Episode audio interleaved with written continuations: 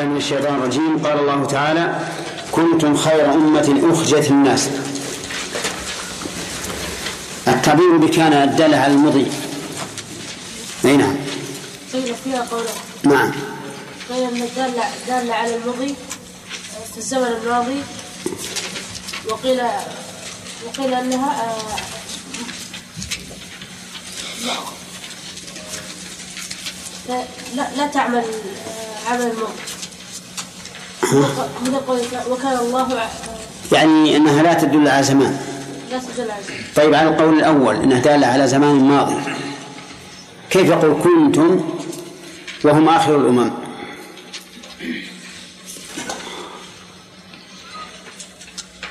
ها؟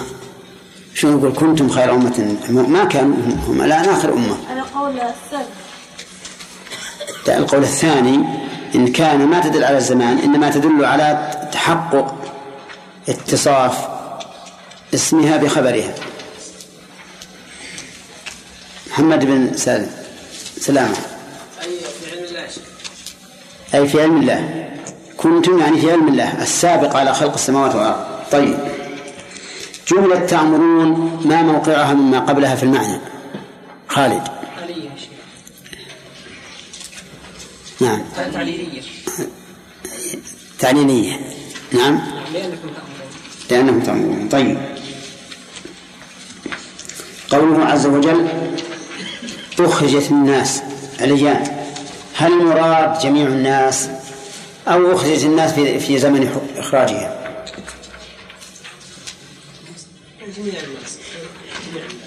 إذا قلت بهذا أشكل علينا قوله تعالى في بني إسرائيل يا بني إسرائيل اذكروا نعمتي التي أنعمت عليكم وأني فضلتكم على العالمين. العالمين الذين سبقوا عليهم. ها؟ الذين سبقوا عليهم. إيه. أو زمنهم. أو عالم زمانهم. طيب على هذا التأويل يكون العالم يكون المراد بالعالمين؟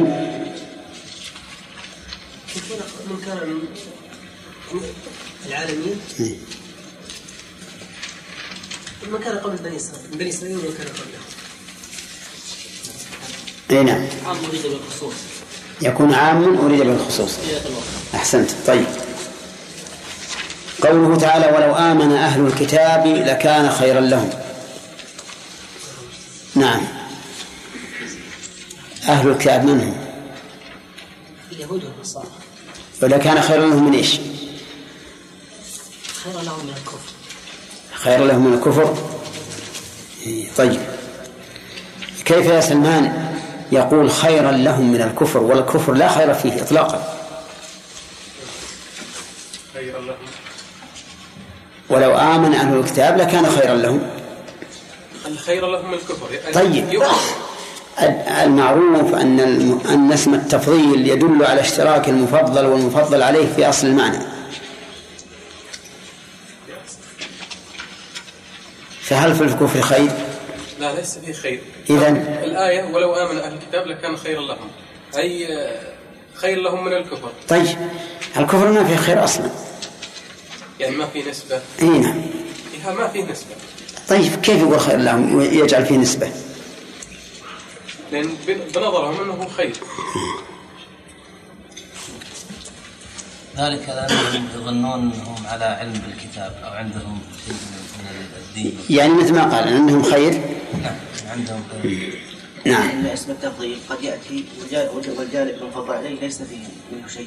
نعم. كقوله تعالى أصحاب الجنة يومئذ خير خير مستقرا وأحسن مقيما إذن الجواب على هذا أن اسم التفضيل قد يأتي وليس في الطرف المفضل عليه منه شيء. كقوله تعالى أصحاب الجنة يومئذ خير مستقرا مع أن أهل النار نعم. لا خير في مستقرهم إطلاقا. طيب ما هي النكتة البلاغية يا بندر في هذا؟ في كونه يقول خير لو آمن أهل الكتاب لكان خيرا لهم. صحيح. لكن ليه النكتة البلاغية والمعنى الذي ترمي إليه الآية؟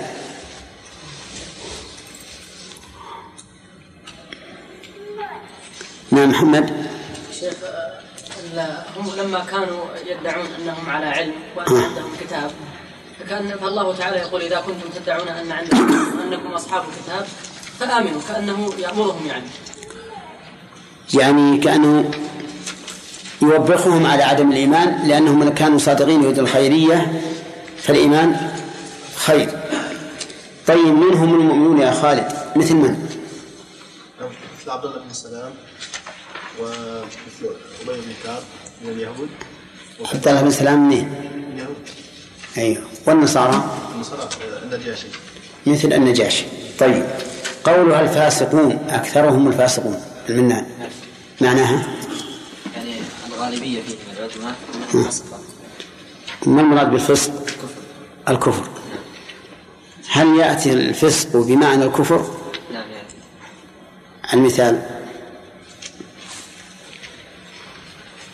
قوله تعالى ومن لم يحكم بما أنزل الله فأولئك هم الفاسقون. وفي آية الظالمون في آية الكافرون. أي إذا ما في دليل. شيخ هم العلماء فرقوا بين هذا. إيه، العلماء فرقوا. هل إن معناه أن كل وصف يتنزل على حال من الأحوال أو أنها أوصاف على حال واحدة وكل كافر فهو ظالم وكل كافر فهو فاسق؟ فهد قوله تعالى وأما الذين فسقوا فمأواهم النار. في مقابل في مقابل الذين آمنوا. وأما الذين آمنوا وعملوا الصالحات فمأواهم فماواهم الجنة. فلهم جنات الماء ونزلا بما كانوا يعملون. نعم. وأما الذين فسقوا طيب أحسنت. وكذلك حقت كلمة ربك على الذين فسقوا أنهم لا يؤمنون. طيب. أظن هذا اللي وقفنا عليه. أخذ الفوائد؟ خمس. من الآية الأخيرة. طيب. بسم الله الرحمن الرحيم. من فوائد هذه الآية الكريمة كنتم خير أمة أخرجت للناس تأمرون بالمعروف وتنهون عن المنكر. أنه كلما ازداد الإنسان أمرا بالمعروف ونهيا عن المنكر كان خيرا من غيره. لأن المعلق على وصف يقوى بقوته ويضعف بض- بضعفه. ومن فوائد هذه الآية أن العامل أو أن العاملين يتفاضلون. من يخالف من قول خير أمة. وهذا واضح. وتفاضل العمال بتفاضل الأعمال. أليس كذلك؟ وتفاضل الأعمال ثابت بالكتاب والسنة. لا يستوي القاعدون من المؤمنين غير أولي الضرر والمجاهدين في سبيل الله بأموالهم وأنفسهم. فضل الله المجاهدين بأموالهم وأنفسهم على القاعدين درجة. فهذا تفضيل العامل لفضل العمل. وهذا مذهب أهل السنة والجماعة. أن الإيمان يزيد وينقص وأن العامل يزيد وصفه بالطاعة وينقص بحسب ما معه من العمل. ومن فوائد هذه الآية الكريمة أهمية شوف الفوائد اللي مرت لها نكررها أهمية الأمر بالمعروف والنهي عن المنكر. ها؟ خلصت؟ طيب. من فوائدها التنديد بأهل الكتاب حيث كفروا برسول الله صلى الله عليه وسلم مع أنهم يدعون أنهم يريدون الخير. ولو كانوا صادقين في إرادة الخير لكانوا يؤمنون نعم بالرسول صلى الله عليه وسلم. ومن فوائد هذه هذه الآية أن من أهل الكتاب من هو مؤمن. ومنهم من هو. من هو الفاسق وهم الأكثر الأكثر الفاسقون فإن قال قائل هل معنى ذلك أن. أن أهل الكتاب الموجودين اليوم مؤمنون لا ولهذا قال منهم المؤمنون وأل هنا للعهد الذهني يعني الإيمان المعروف وهو الإيمان بمحمد صلى الله عليه وسلم. ولم يقل منهم مؤمنون. قال منهم المؤمنون يعني الإيمان المعهود عندكم أيها المسلمون وهو الإيمان بمن؟ برسول الله صلى الله عليه وسلم. طيب. ومن فوائد هذه الآية أن أكثر أهل الكتاب فاسق مارق خارج عن الدين وهو كذلك. والقليل منهم آمن ويؤمن حتى الآن. حتى الآن يوجد أناس من أهل الكتاب يؤمنون بالله. ثم قال الله تعالى لن يضروكم إلا أذى. لن يضروكم الخطاب للنبي صلى الله عليه وسلم وأصحابه المتمسكين بهديه. والفاعل في يضروكم يعود على أهل الكتاب. أي لن يضركم أهل الكتاب إلا أذى. قوله إلا أذى. اختلف المفسرون فيها. هل هي استثناء منقطع أو استثناء متصل؟ فمنهم من قال إنها استثناء متصل. لأن هذا هو الأصل في الاستثناء. الأصل في الاستثناء أن يكون متصلا.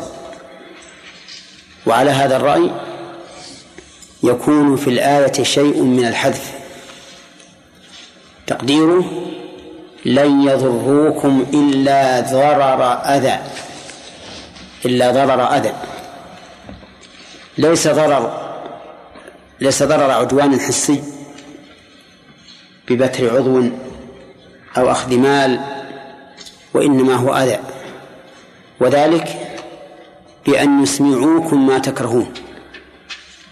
بأن يسمعوكم ما تكرهون. بالتوبيخ والاستهزاء وما أشبه ذلك. هذا إذا قلنا إنه أي الاستثناء متصل. ولا شك أن الآذى نوع من الضرر. لكنه ليس الضرر الذي يطلق عليه اسم ضرر. والقول الثاني أن أن الاستثناء هنا منقطع. وعلى هذا القول يكون المعنى لن يضروكم ولكن يؤذونكم. ولكن يؤذونكم. والأذية لا يلزم منها الضرر. ولهذا قال الله تعالى إن الذين يؤذون الله ورسوله لعنهم الله في الدنيا والآخرة. فأثبت أنهم يؤذون الله ورسوله. وقال الله تعالى إنهم لن يضروا الله شيئا. لن يضروا الله شيئا. وفي الحديث القدسي يا عبادي إنكم لن تبلغوا ضري فتضروني. فالضرر منتف عن الله. والأذية حاصلة الأذية حاصلة. ومن أمثلتها قوله تعالى في الحديث القدسي يؤذيني ابن آدم يسب الدهر وأنا الدهر. طيب. ويوضح هذا أنه لو صلى إلى جانبك رجل قد أصى قد أكل بصلا أو ثوما فإنك تتأذى برائحته. ولكن هل يضرك؟ لا لا يضرك. طيب وهذا القول أصح أن الاستثناء منقطع وهو وإن كان خلاف الأصل لكنه أعلى في البلاغة أعلى في البلاغة. لن يضروكم ولكن الأذى ستصبرون عليه والأذى ليس بضرر. نعم. لن يضروكم إلا أذى. طيب فإن قال قائل هل هذه الآية محكمة عامة إلى يوم القيامة أو هي منسوخة خاصة بما كان قبل النسخ فالجواب الأول. فإن قال قائل يرد على دعواكم أن المراد الأول أن اليهود يعملون بنا اليوم ما هو من أشد الأضرار. ومعلوم أن خبر الله تعالى لا يخلف. فما الجواب؟ الجواب أن نقول الخطاب للنبي صلى الله عليه وسلم وأصحابه ومن كان على مثل ما كان عليه النبي صلى الله عليه وسلم وأصحابه فلن يضره اليهود ولا النصارى.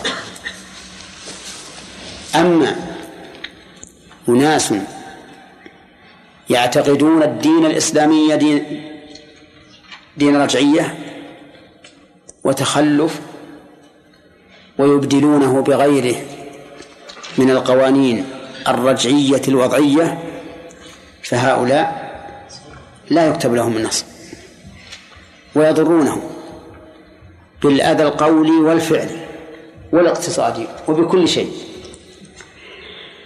وإلا فإن كلام الله سبحانه وتعالى لا يخلف أبدا لكن قوم يقاتلون قتالا جاهليا مبنيا على إيش؟ على القومية المتمزقة وبدين باطل مضاد لدين الله فهؤلاء لا يستحقون النصر. ولذلك كانت اليهود الآن يفعلون الأفاعيل بنا. من يقدرون على الفعل ببدنه فعلوا ومن لا يقدرون فإنهم يفعلون به ما يفعلون من المضار الاقتصادية العالمية كما هو معروف. وحينئذ تبقى الآية ها؟ محكمة غير منسوخة باقية إلى يوم القيامة. لكن الش... لكن المشروط يتوقف على الشرط. فانتفاء الضرر موقوف على وجود شرطه وهو أن نطبق من وعدوا أن نطبق سيرة من وعدوا بهذا الوعد. وهم النبي صلى الله عليه وسلم وأصحابه. ثم قال وإن يقاتلوكم يولوكم الأدبار. يعني لو فرض حصل بين المسلمين وبين أهل الكتاب قتال ولوا الأدبار. ولوا الأدبار ما يمكن يستقرون لا يقاتلونكم جميعا إلا في قرى محصنة أو من وراء جدر ولكن الخطاب كما عرفتم لمن؟ للرسول صلى الله عليه وسلم وأصحابه ومن كان على مثل هدي الرسول صلى الله عليه وسلم وأصحابه. طيب إن يقاتلوكم يولوكم. عندنا شرط وجواب. الشرط المقاتلة. والجواب تولي الأدبار. فهم بمجرد ما يحصل بيننا وبينهم لقاء وقبل أن يصل أول سهم إليهم والله أعلم. إيش؟ يفرون. يولون الأدبار. وهنا يقول يولوكم الأدبار أي يجعلون الأدبار تليكم. وهو كناية عن إيش؟ عن الانهزام. لأن المنهزم يولي ظهره المنهزم منه. أليس كذلك؟ ولهذا قال عبد الله بن الزبير رضي الله عنه حينما حوصر في مكة قال متمثلا أو منشدا قال ولسنا على الأعقاب تدمى كلومنا ولكن على أقدامنا تقطر الدماء. ولسنا على الأعقاب تدمى كلومنا ولكن على أعقابنا على أقدامنا يقطر الدماء أو تقطر الدماء تقطر الدماء. الذي تقطر الدماء على أعقاب على أقدامه مقبل. والذي تدمى كل أعقابه مدبر. طيب قوله يولوكم الأدبار حذفت منها النون لأنها وقعت جوابا للشرط. قال ثم لا ينصرون. ثم المهلة والتراخي. ولا ينصرون فيها النون. فيها النون. وهو محل إشكال. لأن ثم حرف عطف ويولوكم الأدبار معطوف عليه. والمعطوف على المجزوم إيش؟ يكون مجزوما. ولكن نقول ثم هنا ليست للعطف ولكنها للاستئناف. والتقدير ثم هم لا ينصرون. ولا بد من هذا التقدير لأنه لو كانت عطفا على قوله يولوكم الأدبار لجزمت. ولقيل, ولقيل ثم لا ينصروا. وحينئذ يفسد المعنى. يفسد المعنى.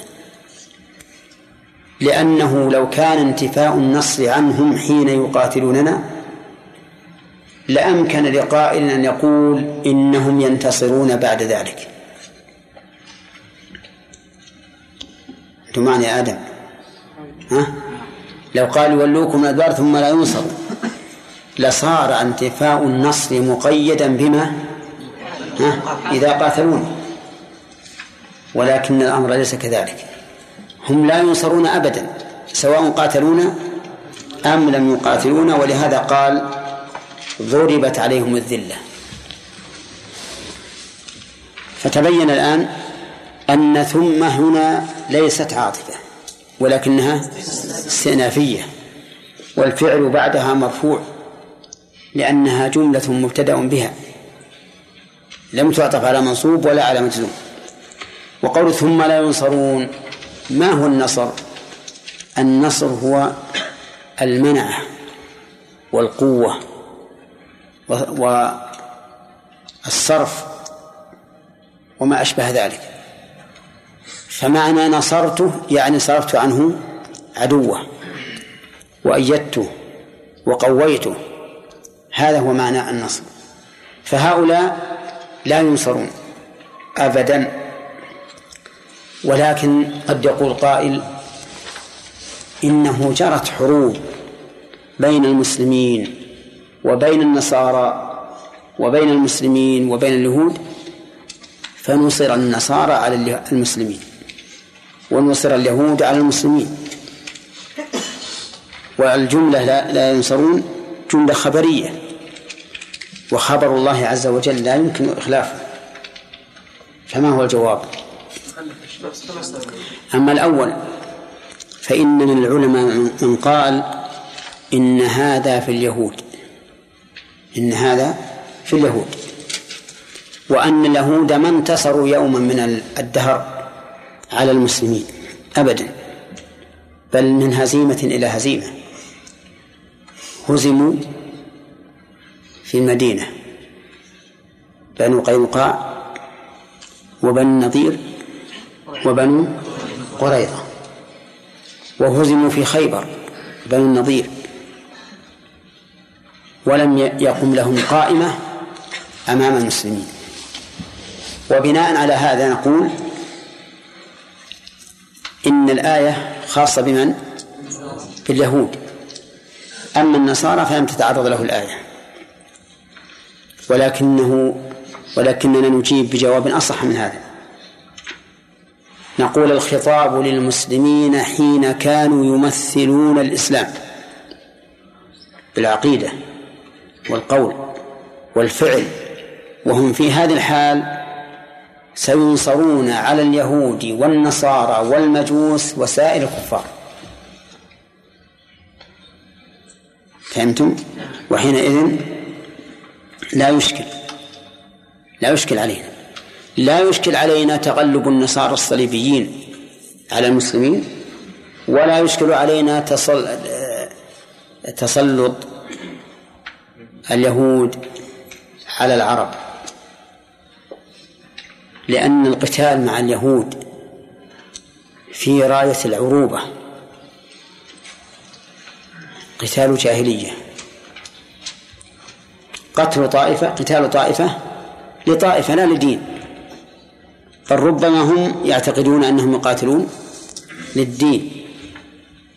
يعتقدون أن الأرض المقدسة التي كتب الله لهم مكتوبة لهم إلى يوم القيامة. فهم يقاتلون واثقين بوعد الله. وموسى قد قال لهم يا يا قوم ادخلوا الأرض المقدسة التي كتب الله لكم. فهم يقولون الأرض أرضنا بنص قول نبينا. فنحن نقاتل للوصول إلى أرض كتبها الله لنا. ويذكر أنه لما كانت هزيمة عام سبع وستين ميلادي. نعم. لما دخلوا سيناء وما استولوا عليه من بلاد العرب صار الواحد من الجنود يأخذ التراب ويقبله ثم يسجد عليه. ويبكي. لأنه رجع إلى أرضه التي وعد. فصاروا يقاتلون عن عن عقيدة. أما عن قومية بائسة طائشة فلا خير فيها. طيب آه، إذا الجواب عندنا على وجهين. الوجه الأول أن ذلك خاص باليهود وأن اليهود لم ترونهم قائمة بعد أن أجراهم الرسول عليه الصلاة والسلام من المدينة ثم أجروا بعد ذلك من خيبر. والقول الثاني أن المراد اليهود والنصارى لكن بشرط أن يكون المقابل لهم يقاتل للإسلام. لتكون كلمة الله العليا. ثم قال عز وجل ضربت عليهم الذلة. أينما ثقفوا؟ قوله ضربت عليهم عليهم الذلة. أنها فيها قراءتان. بل ثلاث قراءات. عليهم والثانية عليهم. هاتان قراءتان. الثالثة عليهم الذلة. عليهم. بدل من عليهم. فصار أنها فيها قراءتان؟ الضم والكسر. أولى. و نعم. الميم فيها قراءتان. الضم والكسر طيب. وقول ضربت عليهم الذلة من الذي ضربها؟ الله عز وجل. وسمى ذلك ضربا كالضرب على الفلوس الذي يبقى منطبعا لا يزول بمسح الأيدي. تعرفون الفلوس؟ ما؟ الفلوس. إيه؟ النقد الحديدي هذا. معروف. هذا إذا ضرب يكون فيه ما ما ضرب. اسم مثلا الضارب مثلا في الدولة الفلانية أو بيان أن هذا نسبته نصف غير غير أكثر أقل. هذا ضرب. لأنه إيش؟ ها؟ ينطبع ما يتغير. فكأن هذه الذلة مطبوعة عليهم. ما يمكن تتغير. وقوله الذلة على وزن فعله. على وزن فعله. وهي تختلف عن الذل لأنها تدل على ذلة معينة مخصوصة. قال ابن مالك وفعلة وفعلة لهيئة كجلسة وفعلة لمرة كجلسة. نعم. أو بالعكس فعلة لمرة كجلسة وفعلة لهيئة كجلسة. على كل حال ذلة على وزن فعلة أي ذلة مخصوصة. كما تقول جلس فلان جلسة الأسد. يعني جلسة معروفة. طيب ما هذه الذلة؟ هي ذلة والعياذ بالله ما ما ما, ما تخرج من قلوبهم. لأنه قال ضربت عليهم. فكما أن النقش في السكة المضروبة لا يتحول ولا يزول فكذلك هذه الذلة. أينما ثقفوا عندي أينما مكتوبة أين وحدها؟ كذا عندكم؟ والقاعدة أنها متصل بعضها ببعض. مقرونة أينما لكنها ما, ما عليه مصحف قاعدة قديمة. قول أينما ثقفوا يعني وجدوا. قال الله تعالى واقتلوهم حيث ثقفتموه يعني حيث وجدتموه فهؤلاء اليهود والنصارى أيضا من بني إسرائيل ضربت عليهم الذلة. في أي مكان كانوا من الأرض فهم أذلاء لأن الله ضرب عليهم الذلة. لكن يقول إلا بحبل من الله وحبل من الناس. إلا بحبل من الله وحبل من الناس. ففي هذه الآية في هذا الحال لا تن لا تن لا تكون الذلة مضروبة عليهم. الحبل من الله يعني السبب المنجي من هذه الذلة. الكائن من الله وهو الإسلام. هو الإسلام. لأن الإسلام حبل من الله يعصم به الإنسان نفسه. وأهله وماله. وعلى هذا فيكون مراد بعهد الله هنا إيش؟ بحبل الله هنا الإسلام. لأن الحبل هو السبب أي بسبب من الله وهو أن يسلموا فتزول عنهم الذلة. وقيل المراد بحبل الله العهد. العهد الذي يكون بين المسلمين وبين هؤلاء الكفار يبقون عندنا في ظلنا وحراستنا لأنهم معاهدون أهل ذمة. وأما قوله وأما قوله وحبل من الناس فالمراد به الأمان. الأمان الذي يجري بين الرجل الواحد والمأسور مثلا. وذلك أن أننا إذا حاربنا بلدا وفتحناه فإن لنا أن نجير أهله. كما قال النبي عليه الصلاة والسلام حين فتح مكة من دخل بيته فهو آمن. من دخل بيته فهو آمن. هذه إجارة خاصة. الإجارة العامة أن يكون بيننا وبينهم عهد. لا يتعدون علينا ولا يتعدى عليهم ولا يحدث يحموننا ولا نحميهم. وهذا كما يوجد بالوقت الحاضر في العهود الدولية كعهد ميثاق الأمم المتحدة وما أشبه ذلك. يا آدم. لن يضروكم إلا يعني مثلا الضرر بالنسبة لله الحين المسلمين طبعا يؤذون اليهود في جميع الأشياء بالسلاح اليهود تؤذيهم ولا هم يؤذوننا؟ لا اليهود يؤذون المسلمين إي. يعني جميع النواحي. مش هذا الطرف يقولون. نحن متطورين بالسلاح أشياء أي شيء بالنسبة يجيب لنا يجيب لنا بالصور مرأة مثلا هذا ضرر سمعتم كلامه؟ يقول إنهم الآن يؤذون النبي. كذا؟ يؤذون المسلمين. أي نعم. يؤذون, يؤذون المسلمين ويضرونهم نعم. بالقتل والجرح وسبي المال وما أشبه ذلك. فما هو المخرج من هذا الإشكال؟ وأظن أن آدم لو كان يقظا ها؟ لعرفه لكن يبدو أنه كحل عينه بشيء من النوم ها.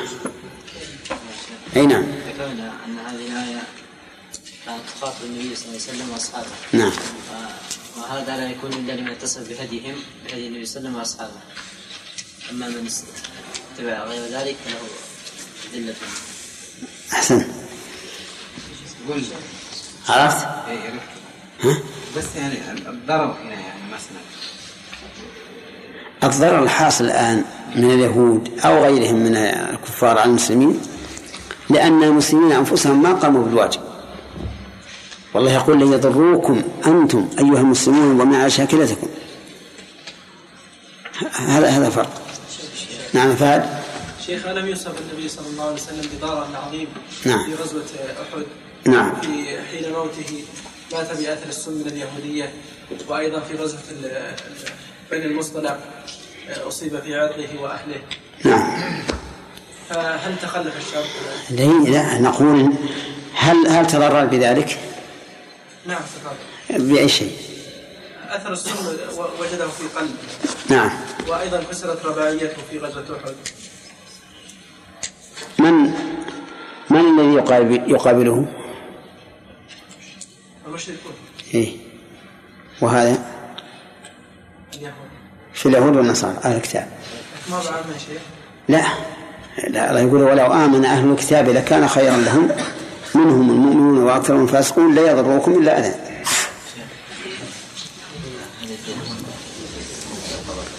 ها؟ إيش؟ الذل تضربك عليهم الذل تكون مثل الطبع في القلب مثل إيش؟ نعم. الضرب معناها الطبع على القلب. لا الذل هذه بيجينا عشان ما نفسرناها نعم. نعم كما يذكر التاريخ في- غزوة مؤتة كان الذين يقاتلون الروم وهم النصارى يعني أغلبهم من الصحابة. نعم. ومع ذلك يعني نك نكل بهم كما هزموا صحيح أنه لكن سماه الرسول عليه الصلاة والسلام فتحا. لما انحاز بهم خالد رضي الله عنه إلى الجبل وسلموا قال ثم أخذها خالد بن الوليد ففتح الله عليه. فسماه فتحا. صحيح أن أن منهم من قتل لا شك في هذا. ولكن قد نقول إنه هذا القتل لن يضره لأنه ينتقل من دار إلى إلى أعلى منها. الغيبة نعم. والغيبة عندما في عهد عمر وأبو بكر عندما كانت الجيوش تذهب مع تقابل الروم الشام. نعم. كان بعضها يهزم ماذا إيش؟ بعض بعض المعارك يهزم فيها المسلمين اي نعم لو لو هزموا لكن معناه الح- الآية تدل على أنه ما يمكن يضرون إلا أذى. حتى الضرر الحاصل قد يكون بمنزلة الأذى. يعني ما يكون له نتيجة وغلبة دائما يمكن يحمل على هذا. نعم. اي نعم محمد. قلنا إن الاستثناء إذا الأصل فيه أن يكون متصلا. نعم. ودائما نرى المفسرين وغيرهم وغيرهم إذا قدروا الاستثناء المنقطع. أتوا بلكن هل هل هذا ضابط مضطرد أن الاستثناء المنقطع يقدر ما بعده بلكن؟ اي نعم. لا يمكن يقدر بحرف غير غير لكن لأن لكن هي التي الاستدراك. والاستثناء المنقطع استدراك نعم هل يدخل في اليهود والنصارى الشيعة من المنافقين؟ إيش؟ يقول هل يدخل في اليهود والنصارى أشياعهم من المنافقين على تعدد أجناس في أذيتهم للمؤمنين؟ وعلى كل حال المنافقون يؤذون يؤذون المؤمنين بلا شك لكن هل يؤذونهم بالقول والفعل إذا كانوا يؤذونهم بال- بالقول والفعل على وجه فيه الضرر حملت الآية على قوم آخرين. لا لا يضرون إلا أذى. الضرر الذي يحصل ينتفي إذا كانت المقاتله جماعية أو إذا كان منفردا لا الظاهر مقاتل جماعية. يعني مثلا لو أننا اجتمعنا نحن المسلمين على الإسلام الحقيقي وقاتلناهم فإنهم لن ينصروا علينا ولو قاتل شخص من ما ما النبي ما ما التزم الله به التزم الله. نعم ما تكون في مقاتل بينهم حتى ذكرنا انهم قد يهربون معهم السهم يصل اليه نعم. شخص غزوه حنين التقوا نعم. قتل من المسلمين في اول الغزو وبعد ذلك استمر معهم القتال إلى ان هزموا يعني نعم. وهذا ما في قاتل يهربون يا شيخ ولوا الادبار الخطاب لمن؟ لا ويقاتلهم ولكم البعض الفاعل من؟ اليهود. هؤلاء ما هم عرب. هم عرب. ضربت عليهم الذلة أينما ثقفوا إلا بحبل من الله وحبل من الناس. وباءوا بغضب من الله وضربت عليهم المسكنة. ذلك بأنهم كانوا يكفرون بآيات الله ويقتلون الأنبياء بغير حق. ذلك بما عصوا وكانوا يعتدون. ليسوا سواء من أهل الكتاب أمة قائمة يتلون آيات الله آناء الليل وهم يسجدون. يؤمنون بالله واليوم الآخر ويأمرون بالمعروف وينهون عن المنكر ويسارعون في الخيرات. وأولئك من الصالحين. وما يفعلوا من خير فلن يكفروه والله عليم بالمتقين. بس. أعوذ بالله من الشيطان الرجيم. قال الله تعالى ضربت عليهم الذلة. أينما ثقفوا قوله تعالى ضربت عليهم الذلة. لم يبين الضارب ولكنه معلوم وهو الله عز وجل.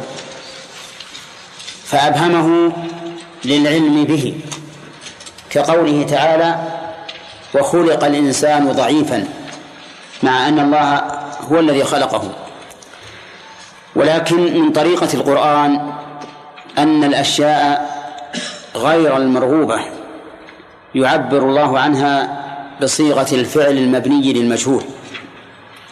بخلاف الأشياء المرغوبة فيعبر عنها باسم الفاعل. كقوله تعالى وأنا لا ندري أشر أريد بمن في الأرض أم أراد بهم ربهم رشدا. طيب هنا يقول ضربت عليهم الذلة. الضمير يعود على أهل الكتاب.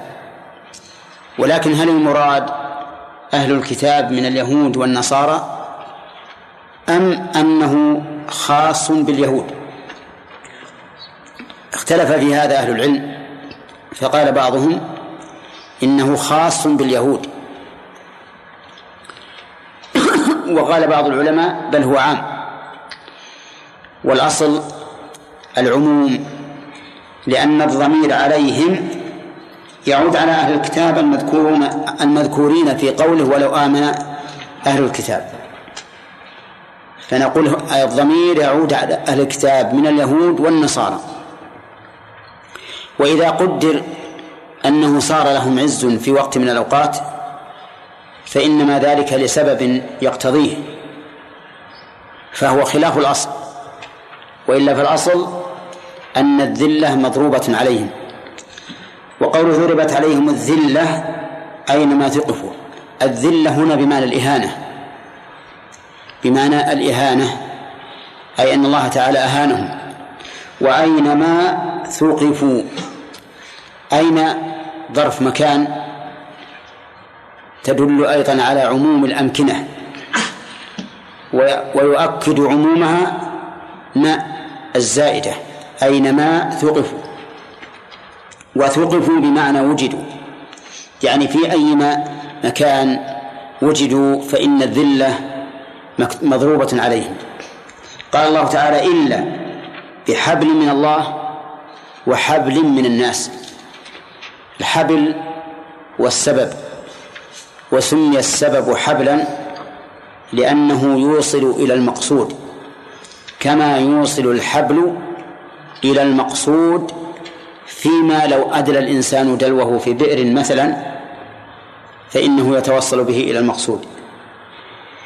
الحبل من الله ما هو؟ قال بعض أهل العلم إن الحبل من الله هو الإسلام لأن الإسلام فيه العزة وفيه الظهور وفيه النصر فهم أذلة إلا أن يسلموا إلا أن يسلموا فيكون المراد بالحبل من الله الإسلام فإذا أسلموا ارتفعت عنهم الذلة. وقيل المراد بالحبل من الله الذمة الذمة يعني أن يكونوا من أهل الذمة. وذلك أن الإسلام يحمي أهل الذمة ويدافع عنهم. ولهذا يجب علينا بالنسبة لأهل الذمة الذين بين بيننا يجب علينا حمايتهم ممن يعتدي عليهم في مال أو دم أو عرض. لأنهم تحت رعايتنا. وهم يبذلون لنا الجزية ما لم ينقضوا الذمة. فإن نقضوا الذمة فإنهم يعودون كالحربيين يقتلون لانتقاض عهدهم. وقيل المراد بالح... نعم. فصار المراد بالحبل من الناس على قولين. صار الناس فيه على قولين. قول إنه الإسلام. والقول الثاني إنه الذمة. أما قوله وحبل من الناس فإن ظاهره العموم يعني بسبب من الناس أي أن الناس يدافعون عنهم ويرفعون معنويتهم ويعزونهم. ولكن ما ما هو الحبل من الناس؟ قيل إنه العهد والأمان. العهد والأمان. فالعهد كالذي يجري بين المسلمين وبين الكفار يحصل بينهم عهد أن لا يعتدي أحد على أحد وأن تبقى هدنة كما حصل في غزوة الحديبية. والأمان أن يدخل رجل من المشركين أو من اليهود والنصارى بأمان من أحد من المسلمين. يؤمنه. والفرق بين العهد والأمان أن الأمان يكون يصح من كل واحد من المسلمين. لقول النبي عليه الصلاة والسلام قد أجرنا من أجرت يا أم هانئ.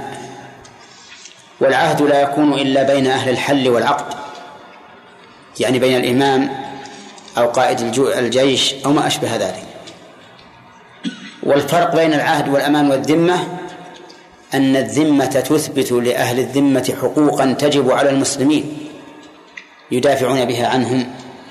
ولهذا يأخذون عوضا عن ذلك يعني يأخذ المسلمون عوضا عن ذلك الجزية منهم.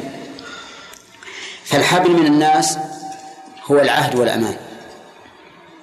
ويحتمل أن العهد من الناس أعم من ذلك أي بأن يكون المراد به العهد والأمان والنصرة والإعزاز.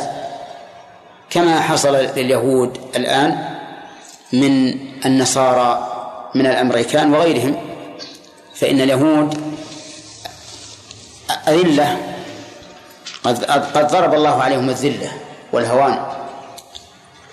لكن الأمم النصرانية الآن تساعدها وتعززها. لا محبة لها ولكن من أجل أنها ضد المسلمين. من أجل أنها ضد المسلمين. فيكون المراد بالحبل من الناس هنا ما هو أعم من العهد والأمان. ومعلوم أنه إذا صلح اللفظ للعموم فإن الأولى أن يبقى إيش؟ على عمومه أن يبقى على عمومه. فيكون المراد بحبل من الناس أي بمساعدة منهم وحماية كالعهد والأمان والنصرة والولاية وما أشبهه. قال وباءوا بغضب من الله. باءوا أي رجعوا. ومنه قوله تعالى والذين تبوأوا الدار والإيمان أي سكنوها. فهذه المادة ألب والألف والهمزة تدل على الرجوع والاستقرار. المعنى أنهم رجعوا بغضب من الله أي مصطحبين للغضب. والغضب صفة انفعالية صفة انفعالية لا فعلية. والفرق بين الانفعال والفعل أن الفعلي يكون باختيار الإنسان وبالجوارح الظاهرة كالبطش مثلا. والانفعالي يكون بغير اختيار الإنسان وهو من القوى الباطنة. وهو من القوى الباطنة. فالانفعالي فالغضب صفة انفعالية وليست فعلية.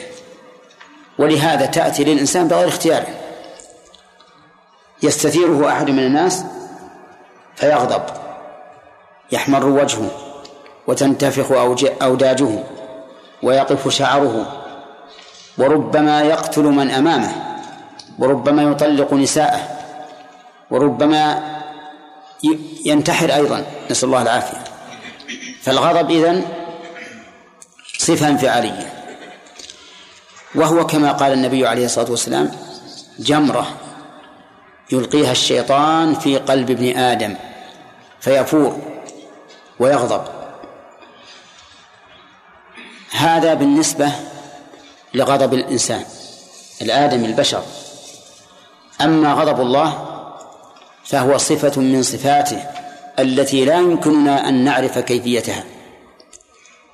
لكنه لا شك صفة قائمة بالله.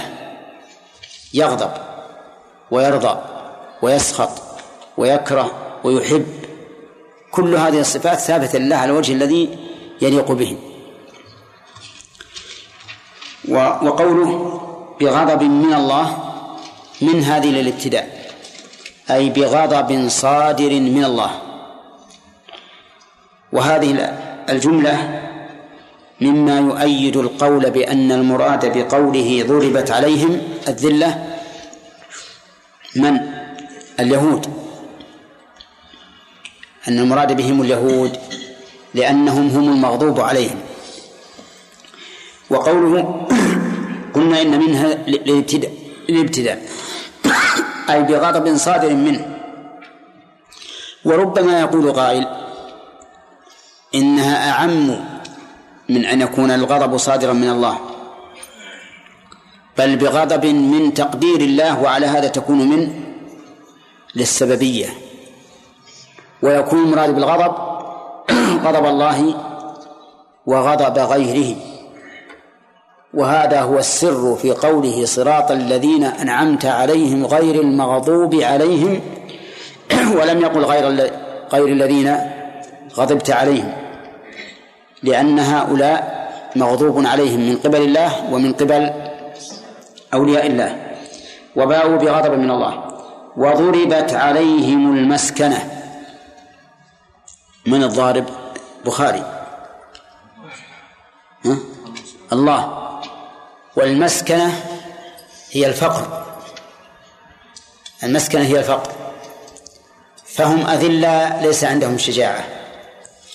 فقراء ليس عندهم غنى.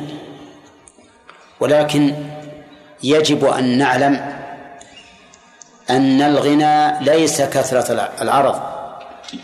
وإنما الغنى غنى النفس والقلب. فهؤلاء قد ضربت عليهم المسكنة دائما في فقر. حتى لو حصل الإنسان منهم ملايين الملايين فهم في فقر. ولذلك حتى الآن نجد أن اليهود أحرص الناس على المال وأنهم لا يمكن أن يبذلوا فلسا إلا وهم يؤملون أن يحصلوا درهما. ولا يبذلون درهما إلا ويؤملون أن يحصلوا دينارا. وهذه حالهم ومن ثم صاروا من أغنى العالم. إن لم نقل هم أغنى العالم.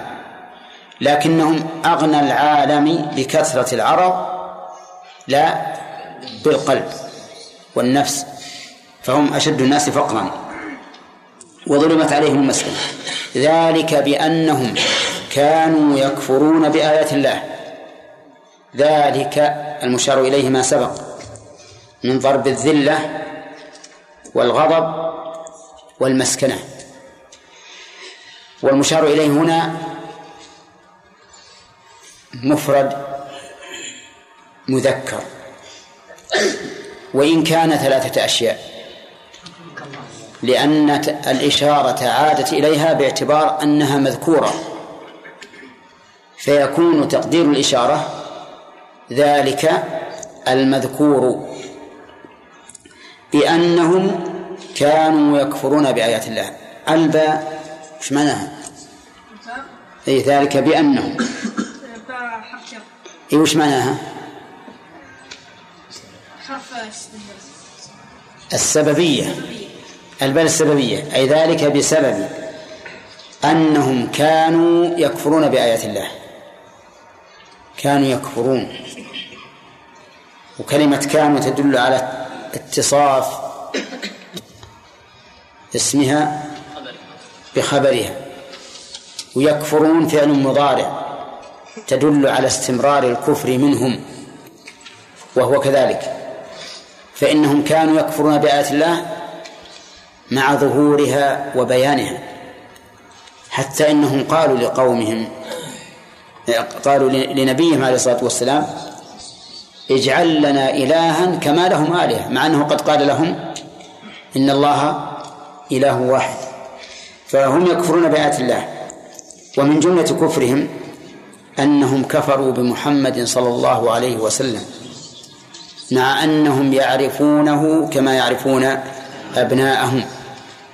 ولا أشد معرفة من معرفة الإنسان لابنه ومع ذلك كفروا به عليه الصلاة والسلام. وقوله يكفرون بآيات الله. الآيات جمع آية وهي العلامة.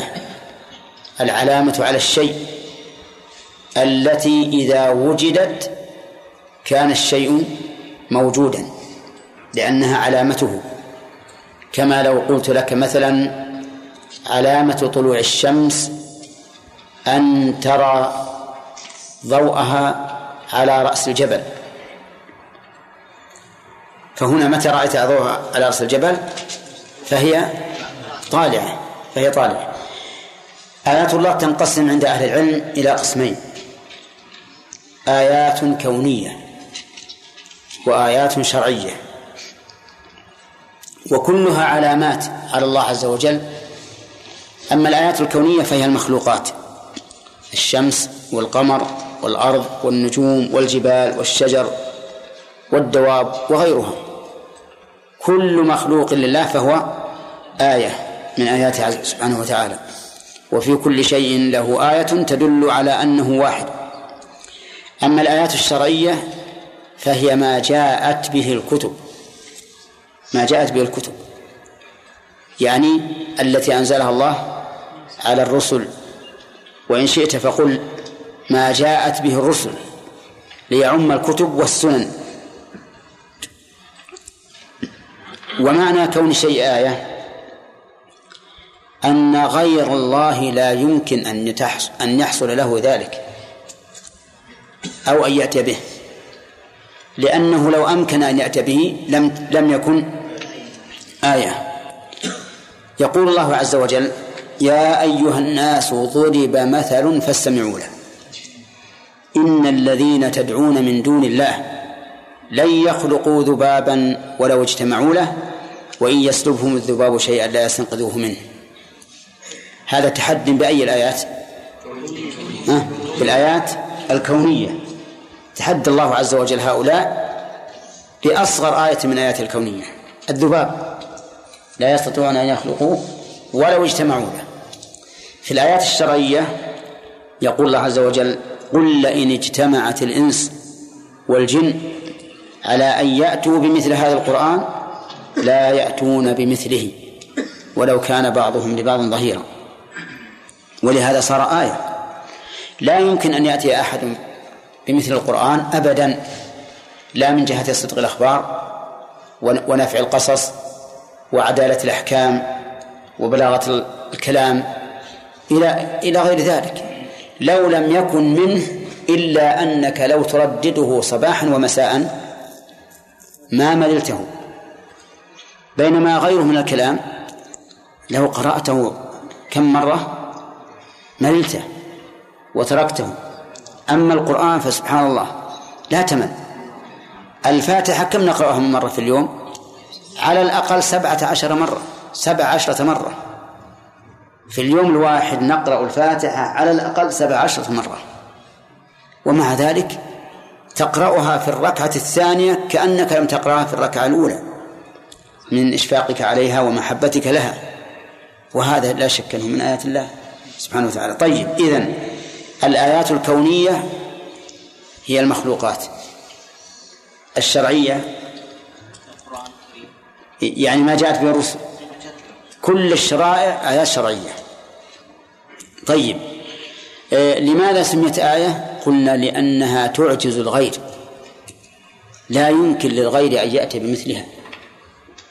وذكرنا لكم مثالين في التحدي بالآيات الكونية والتحدي بالآيات الشرعية. التحدي بالآيات الكونية ها؟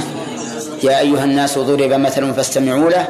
إن الذين تدعون من دون الله لن يخلقوا ذبابا ولو اجتمعوا له الشرعية التحدي بالشرعية لا التحدي بها نريد دليلا للتحدي بها. قل اجتمعت الإنس والجن على أن يأتوا مثل هذا القرآن. نعم. أحسنت. تمام. طيب.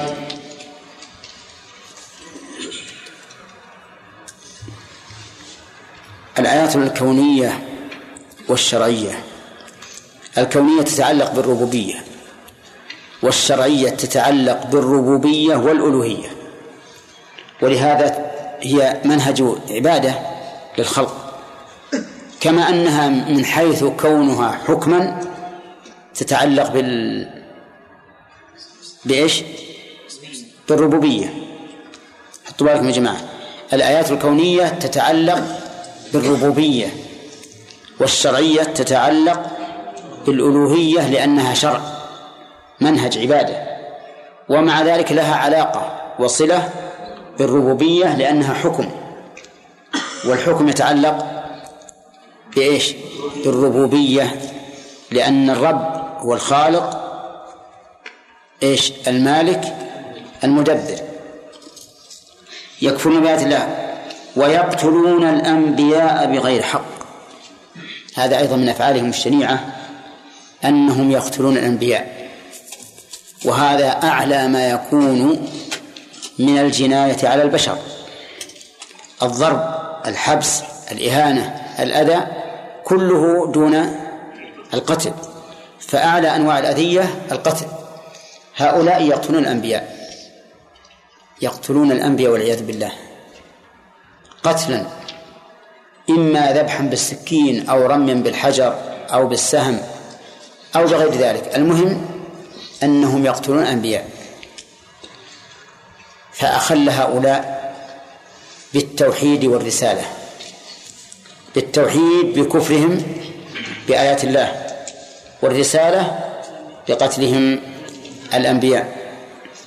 وقوله بغير حق هذه الصفة ليست قيدا ولكنها كشف وإيضاح.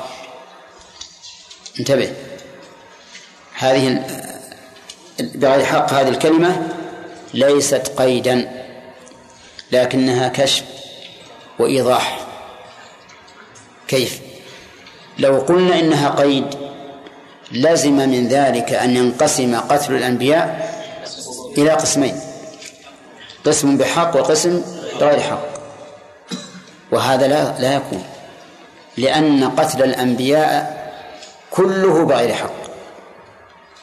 ولو قلنا إنها الإيضاح والكشف صار المعنى يختلف. فلا تكون قيدا بل تكون لبيان الواقع. أي أن قتل الأنبياء إيش؟ بغير حق. قتل الأنبياء بغير حق. فيكون المقصود بذلك شدة التوبيخ. يكون المقصود بذلك شدة التوبيخ لهؤلاء وأنهم يقتلون أشرف الخلق بغير حق. هذه لها نظائر. منها قوله تعالى يا أيها الناس اعبدوا ربكم الذي خلقكم والذين من قبلكم. قوله اعبدوا ربكم الذي خلقكم. الذي خلقكم صفة للقيد ولا للإيضاح والبيان؟ للإيضاح والبيان. لأنك لو جعلتها قيدا واعبدوا ربكم الذي خلقكم لزم من ذلك أن يكون الرب إيش؟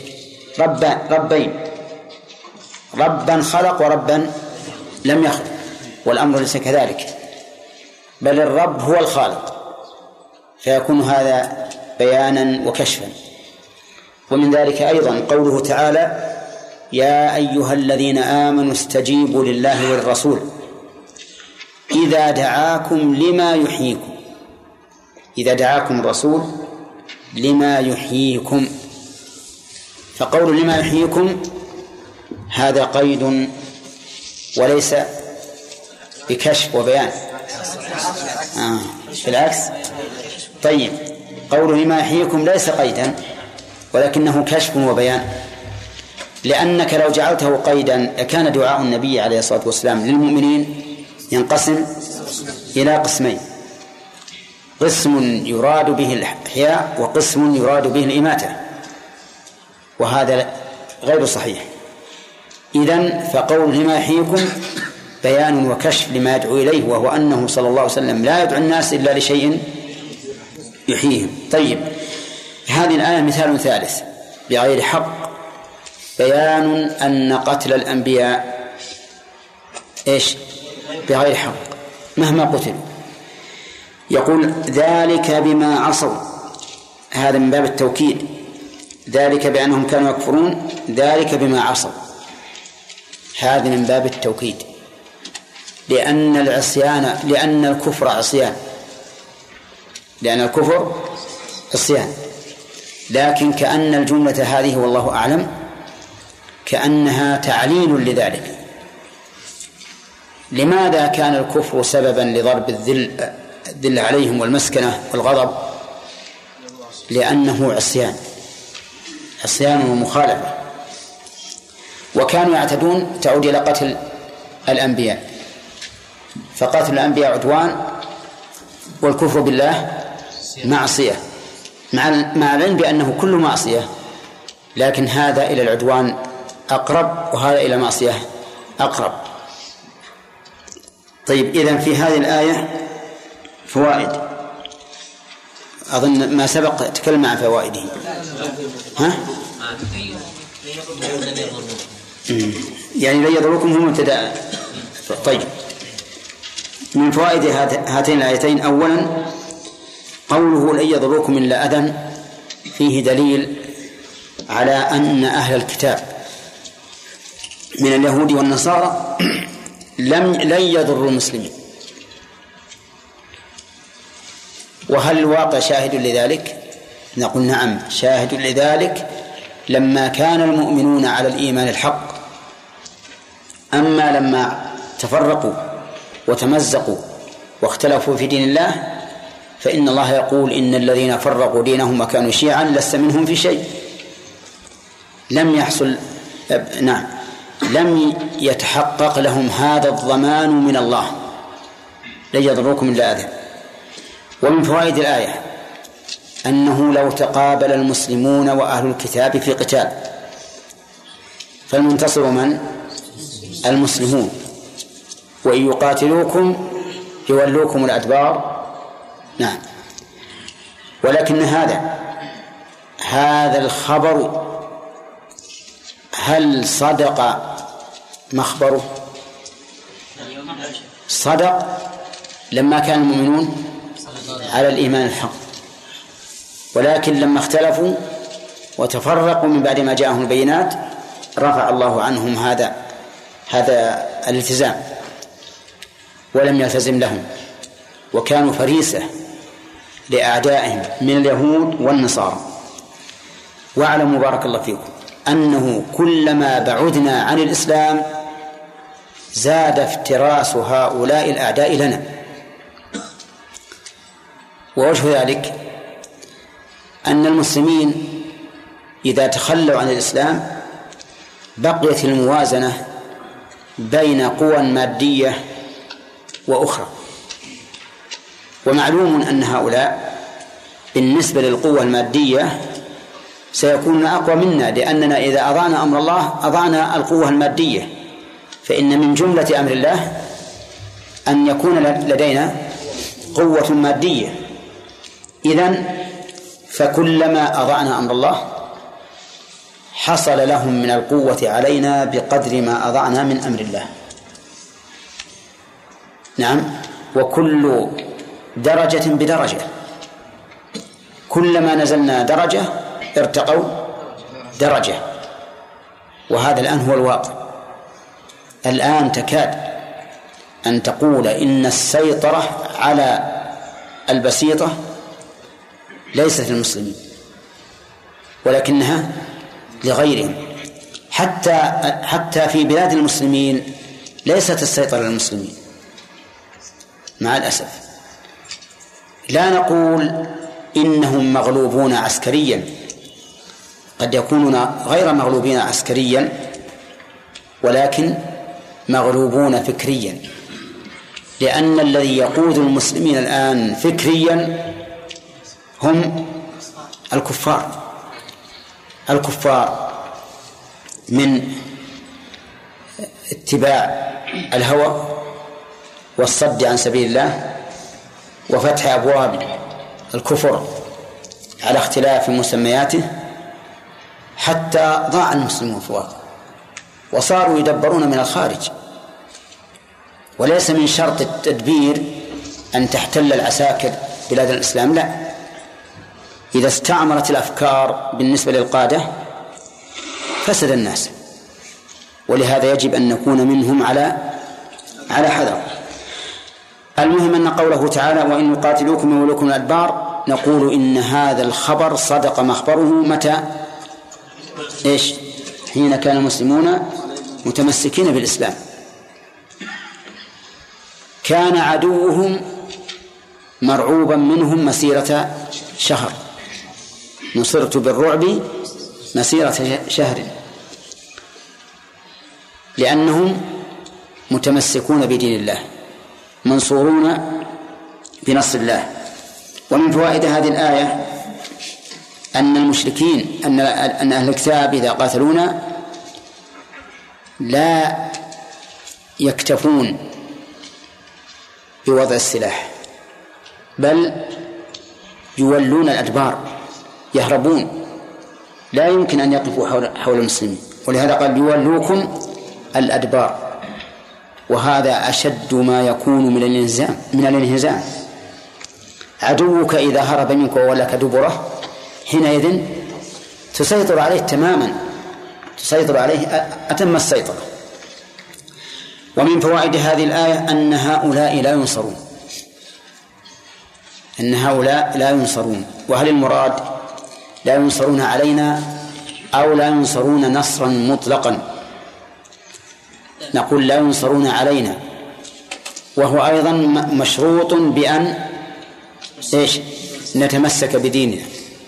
عقيدة وقولا وعملا وإلا فسينصرون علينا بقدر ما أهملنا من دينه. ثم قال تعالى ضربت عليهم الذلة إلى آخره. من فوائد هذه الآية أن هؤلاء أن هؤلاء الذين ينتسبون للكتاب ولا سيما اليهود منهم قد ضربت عليهم الذلة. فهم أذل الناس.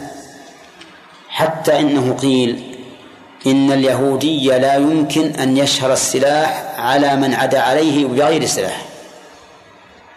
يعني لو كان مع اليهود سلاح وعدا عليه شخص ليس معه سلاح سقط السلاح من يده من شدة ما ضرب عليه من الذلة.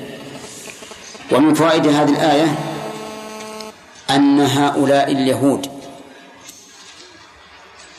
قد يكون لهم عزة بحبل من الله أو حبل من الناس.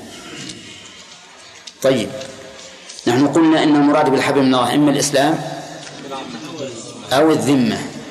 إن كان هو الإسلام فإن الاستثناء منقطع لأنهم إذا أسلموا لم يكونوا من أهل الكتاب صاروا من المسلمين. وإن كانت الذمة فالاستثناء متصل.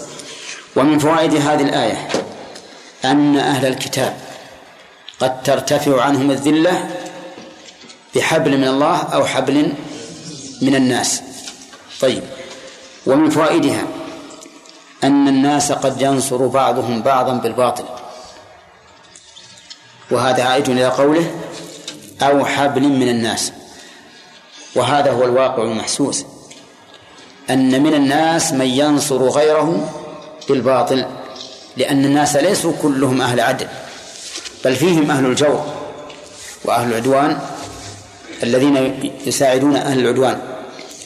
ومن فوائدها إثبات الغضب لله عز وجل لقوله وباءوا بغضب من الله. ومنهج أهل السنة والجماعة في مثل هذه الصفة إثباتها لله على وجه اللائق به. على الوجه اللائق به وأن الله يغضب وينتقم. ولكن أهل أهل البدع يقولون إن الله لا يغضب وحاشاه من الغضب. قدموا الرأي على النص. لماذا؟ قالوا لأن الغضب غليان دم القلب لطلب الانتقام. هذا الغضب. غليان دم القلب لطلب الانتقام.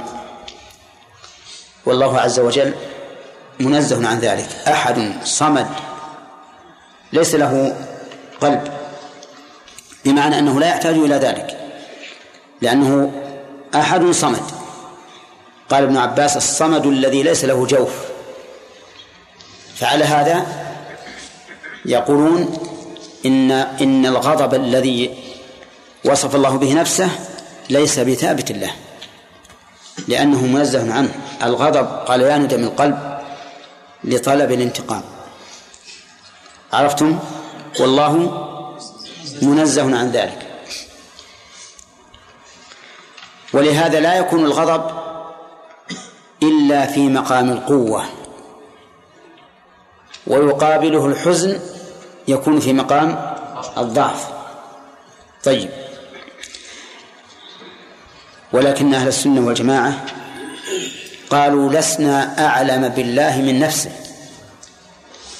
وقد وصف نفسه بالغضب فنحن نؤمن بالغضب بأن الله يغضب وأن وأن جميع الصفات التي أثبتها الله لنفسه بابها واحد. يجب إثباتها بدون تمثيل بدون تمثيل. ولا يلزم إذا كان غضب المخلوق هو غليان دم القلب لطلب الانتقام أن يكون هذا المعنى هو الذي يوصف الله به. بل نعلم أن بين غضب الخالق والمخلوق فرقا كما أن بين ذواتيهما فرقا. إذن الغضب ثابت لله. ولكننا لا نعلم كيفيته. كيفيته موكولة إليه. طيب فإن قالوا الغضب لغة هو غليان دم القلب. نقول هذا غليان هذا غضب إيش؟ المخلوق. أما غضب الخالق فيختص به. كما أنكم أنتم تثبتون الإرادة لله. تقولون أن الله مريد. مع أن الإرادة إرادة المخلوق هي ميل القلب لما ينفعه أو يضره أي لطلب منفعة أو دفع مضرة. هذه الإرادة. أنا عندما أريد الشيء أريده لإيش؟ لطلب منفعته أو لدفع مضرته هل الإرادة التي أثبتموها لله بهذا المعنى؟ سيقولون لا. نحن نثبت لله إرادة تليق به وتخالف إرادة المخلوق. نقول يجب عليكم إذن أن تثبتوا لله غضبا يليق به وإيش؟ مخالف مخالفا لغضب المخلوق. فالباب واحد. فإما أن تنفوا ما أثبتتم وإما أن أن تثبتوا ما نفيتم. فإن أثبتوا ما ما نفوا وافقوا السلف. وإن نفوا ما أثبتوا وافقوا المعتزلة. وهم يرون أنهم في حرب مع السلف وفي حرب مع المعتزلة. يحاربون المعتزلة. ولا أدل على ذلك من فعل أبي الحسن الأشعري رحمه الله. كان معتزليا وبقى على الاعتزال أربعين سنة. أربعين سنة وهو وهو معتزلي. ثم هداه الله. وأنكر على المعتزلة إنكارا عظيما. وبين زيفهم وخطأهم وخطرهم وخطلهم فتبرأ منهم. طيب السلف يتبرأ منهم الذين قالوا إننا لا نثبت الغضب لله لأنهم يقولون إن السلف مجسمة مجسمة ممثلة. إذ يعتقدون أن من أثبت لله الصفات على وجه الحقيقة فهو مجسم ممثل.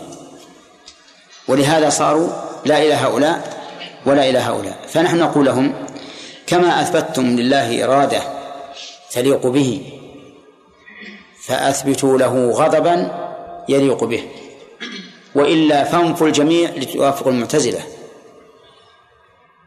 وهم لا يثبتون الجميع ولا ينفون الجميع كما هو معروف من مذهبهم وأعني بذلك الأشعرية. طيب. نعم.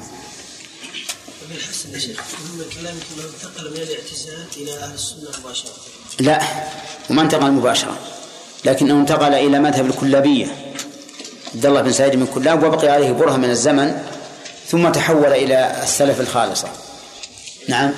قلنا إن قوله تعالى يا أيها الناس اعبدوا ربكم الذي خلقكم إلى آخره. نعم. قلنا إنها ليست يعني تقييديه نعم. هي يعني بيان الواقع. نعم. أو لا- ما يصح شيخ أن نقول إنها تقييديه باعتبار أن الله تعالى خاطب المشركين الذين كانوا يعبدون أربابا غير الله. نعم. فهو يقول اعبدوا ربكم الذي خلقكم. ليس الأرباب الذين تعبدونهم والذين لا ينفعون. أي. نعم. الخطاب هذا عام للمشركين وغير المشركين. والمشركون لا يعتقدون أن هذه أربابا يعتقدونها آلهة وإلا في الربوبية يؤمنون بأنها لله وحده. نعم. شيخ الأشعرية كانوا اتباع بالحسن الأشعري. معلوم أنك يعني اعتزال اولا ثم على مذهب الكلاب. كيف يا شيخ تبعوه وهو على مذهب المعتزلة ولا يتبع المعتزلة؟ هم لم يتبعوا مذهب لا هم الحقيقة أنهم اتبعوا مذهبه الوسط. الذي هو مذهب ابن كلاب. ولهذا كانوا للكلابية أقرب. حتى إن بعضهم ينكر آه، ثبوت كتاب الإبانة عن أصول الديانة. ينكر أنه الأشعري. ويقول هذا ليس من مؤلفاته. لكنه لكن إنكارهم غير صحيح. لأن المثبت مقدم على النافي وقد أثبته أئمة كبار. نعم صلى الله عليه وسلم الغضب صفة من الصفات الفعلية لله عز وجل تتعلق بمشيئته وإرادته. نعم. ورد في البخاري حديث إن ربي غضب غضب غضبا لم يغضب قبله مثله ولن يغضب بعده مثله. نعم فنفى أن- يغضب الله سبحانه وتعالى بعد هذا الغضب مع أن- قلنا يتعلق بالمشيئة والإرادة. إيه ما في ما لا ما نفى الغضب مطلقا نفى أن نغضب مثله ما نفاه مطلقا نعم شيخ قلت الآيات جمع آية جمعها آيات. قلت الآيات جمع كيف آية جمع الآية الآية على الشيء العلامة. كما قال تعالى وآية لهم أنا حملنا ذريته بالبر المشحون أولم يكن لهم آية أن يعلمه علماء بني إسرائيل؟ آية العلامة. قضى الله بالانتقام. فقالوا الغضب الانتقام. وهذا تحريف وليس بتأويل لأن الانتقام شيء منفصل عن الله عز وجل يعني هم يفسرون بالعذاب ويدل على بطلانه أن الله قال في آل فرعون فلما آسفونا انتقمنا منهم. ف- فلما آسفونا انتقمنا منهم. وآسفونا بمعنى أغضبونا. ومن المعلوم أن السبب غير المسبب وأن فعل الشرط غير جواب الشرط. وهذا أكبر دليل على بطلان تفسيرهم الغضب بأنه الانتقام أو إرادة أو إرادة الانتقام. من فوائد هذه الآية أن الله ضرب على هؤلاء من أهل الكتاب المسكنة وسبق أن المراد بها مسكنة القلب. فقد يكونون كثير المال لكن لا يزالون في شح وبخل وطلب للمال. ومن فوائد هذه الآية إثبات العلة أي أن أفعال الله سبحانه وتعالى معللة أي مقرونة بالحكمة. ودليل ذلك قوله ذلك بأنهم وقد نفى الجبرية حكمة الله وتعليل أفعاله. وشبهتهم في هذا أنهم يقولون إن العلة غرض العلة غرض يريده الفاعل. والله سبحانه وتعالى منزه عن الأغراض ومن كلماتهم الدارجة يقولون إن الله منزه عن الأغراض والأعراض والأبعاض ثلاثة أشياء. عن الأغراض والأعراض والأبعاض الأغراض يعني الحكمة. ولهذا ينكرون الأسباب كلها. لا الأسباب الشرعية ولا الأسباب الكونية. والأعراض الصفات الفعلية كالمجيء والضحك وما أشبهه والأبعاض الصفات الخبرية كاليدين والوجه والعينين وما أشبهها. طيب ومن فوائد هذه الآية أن أفعال الله عز وجل وعقوباته لا بد أن يكون لها حكمة. لأن هذا هذا الغضب الذي باءوا به وضرب المسكنة والذلة بين الله لها حكمة وهي أنها كانوا يقتلون يعني يقتلون أنبياء الله بغير حق ويكفرون بآيات الله ويعصون الله. من فوائدها أيضا أن الكفر بآيات الله سبب للعقوبات. لقوله ذلك بأنهم كانوا يكفرون بآيات الله. وقد دل على هذا عدة آيات من القرآن. مثل قوله تعالى وضرب الله مثلا قرية كانت آمنة مطمئنة يأتيها رزقها رغدا من كل مكان فكفرت بأنعم الله فآذن الجوع والخوف بما كانوا يصنعون. ومن فوائدها عتو بني إسرائيل في الكفر وقتل الأنبياء والمعصية والعدوان. لقوله ذلك بأنهم كانوا يكفرون بآيات الله إلى آخره. ومن فوائد الآية أن قتل الأنبياء موجب للعقوبة لأن الله ذكر لهذه العقوبة عدة أسباب منها قتل الأنبياء. ومنها أن قتل الأنبياء لا يمكن أن يكون بحق لقوله بغير حق وقد سبق توجيه ذلك أثناء التفسير. ومنها أيضا جواز تعدد العلل لمعلول واحد. جواز تعدد العلل لمعلول واحد وهذا متفق عليه. وذلك لأن العقوبات التي ذكرت عدة عقوبات. والسبب واحد لكنه متعدد النوع. السبب واحد إلا أنه متعدد النوع. ويجوز أيضا أن تتحد العلة أي أن تكون واحدة والمعلول متعددا. مثل أن يفعل الإنسان فعلا واحدا يترتب عليه عدة أشياء. ومن فوائد هذه الآية الكريمة أن بني إسرائيل عندهم عدوان على حق الله وعلى حق الأنبياء وغيرهم لقول ذلك بما عصوا وكانوا يعتدون. وهذه الأوصاف وما ينتج عنها من العقوبات يجب أن نتخذ منها عبرة وهي الفائدة المهمة المسلكية أن لا نقرأها على أنها أمر جرى وقصة تاريخية. يجب أن نقرأها من أجل أن نعتبر. لقول الله تعالى لقد كان في قصصهم عبرة لأولي الألباب. ثم قال الله تعالى ليسوا سواء ليسوا الضمير يعود على أهل الكتاب. وسواء بمعنى مستوين في هذه الأوصاف. بل منهم أمة قائمة يتلون آيات الله إلى آخره ومنهم أمة فاسقة غير قائمة على أمر الله. ليسوا سواء أي لا يستوون في الناصية والأحوال والأوصاف. ثم بين ذلك فقال منهم أمة قائمة. أمة؟ نعم من أهل الكتاب نعم من أهل الكتاب أمة.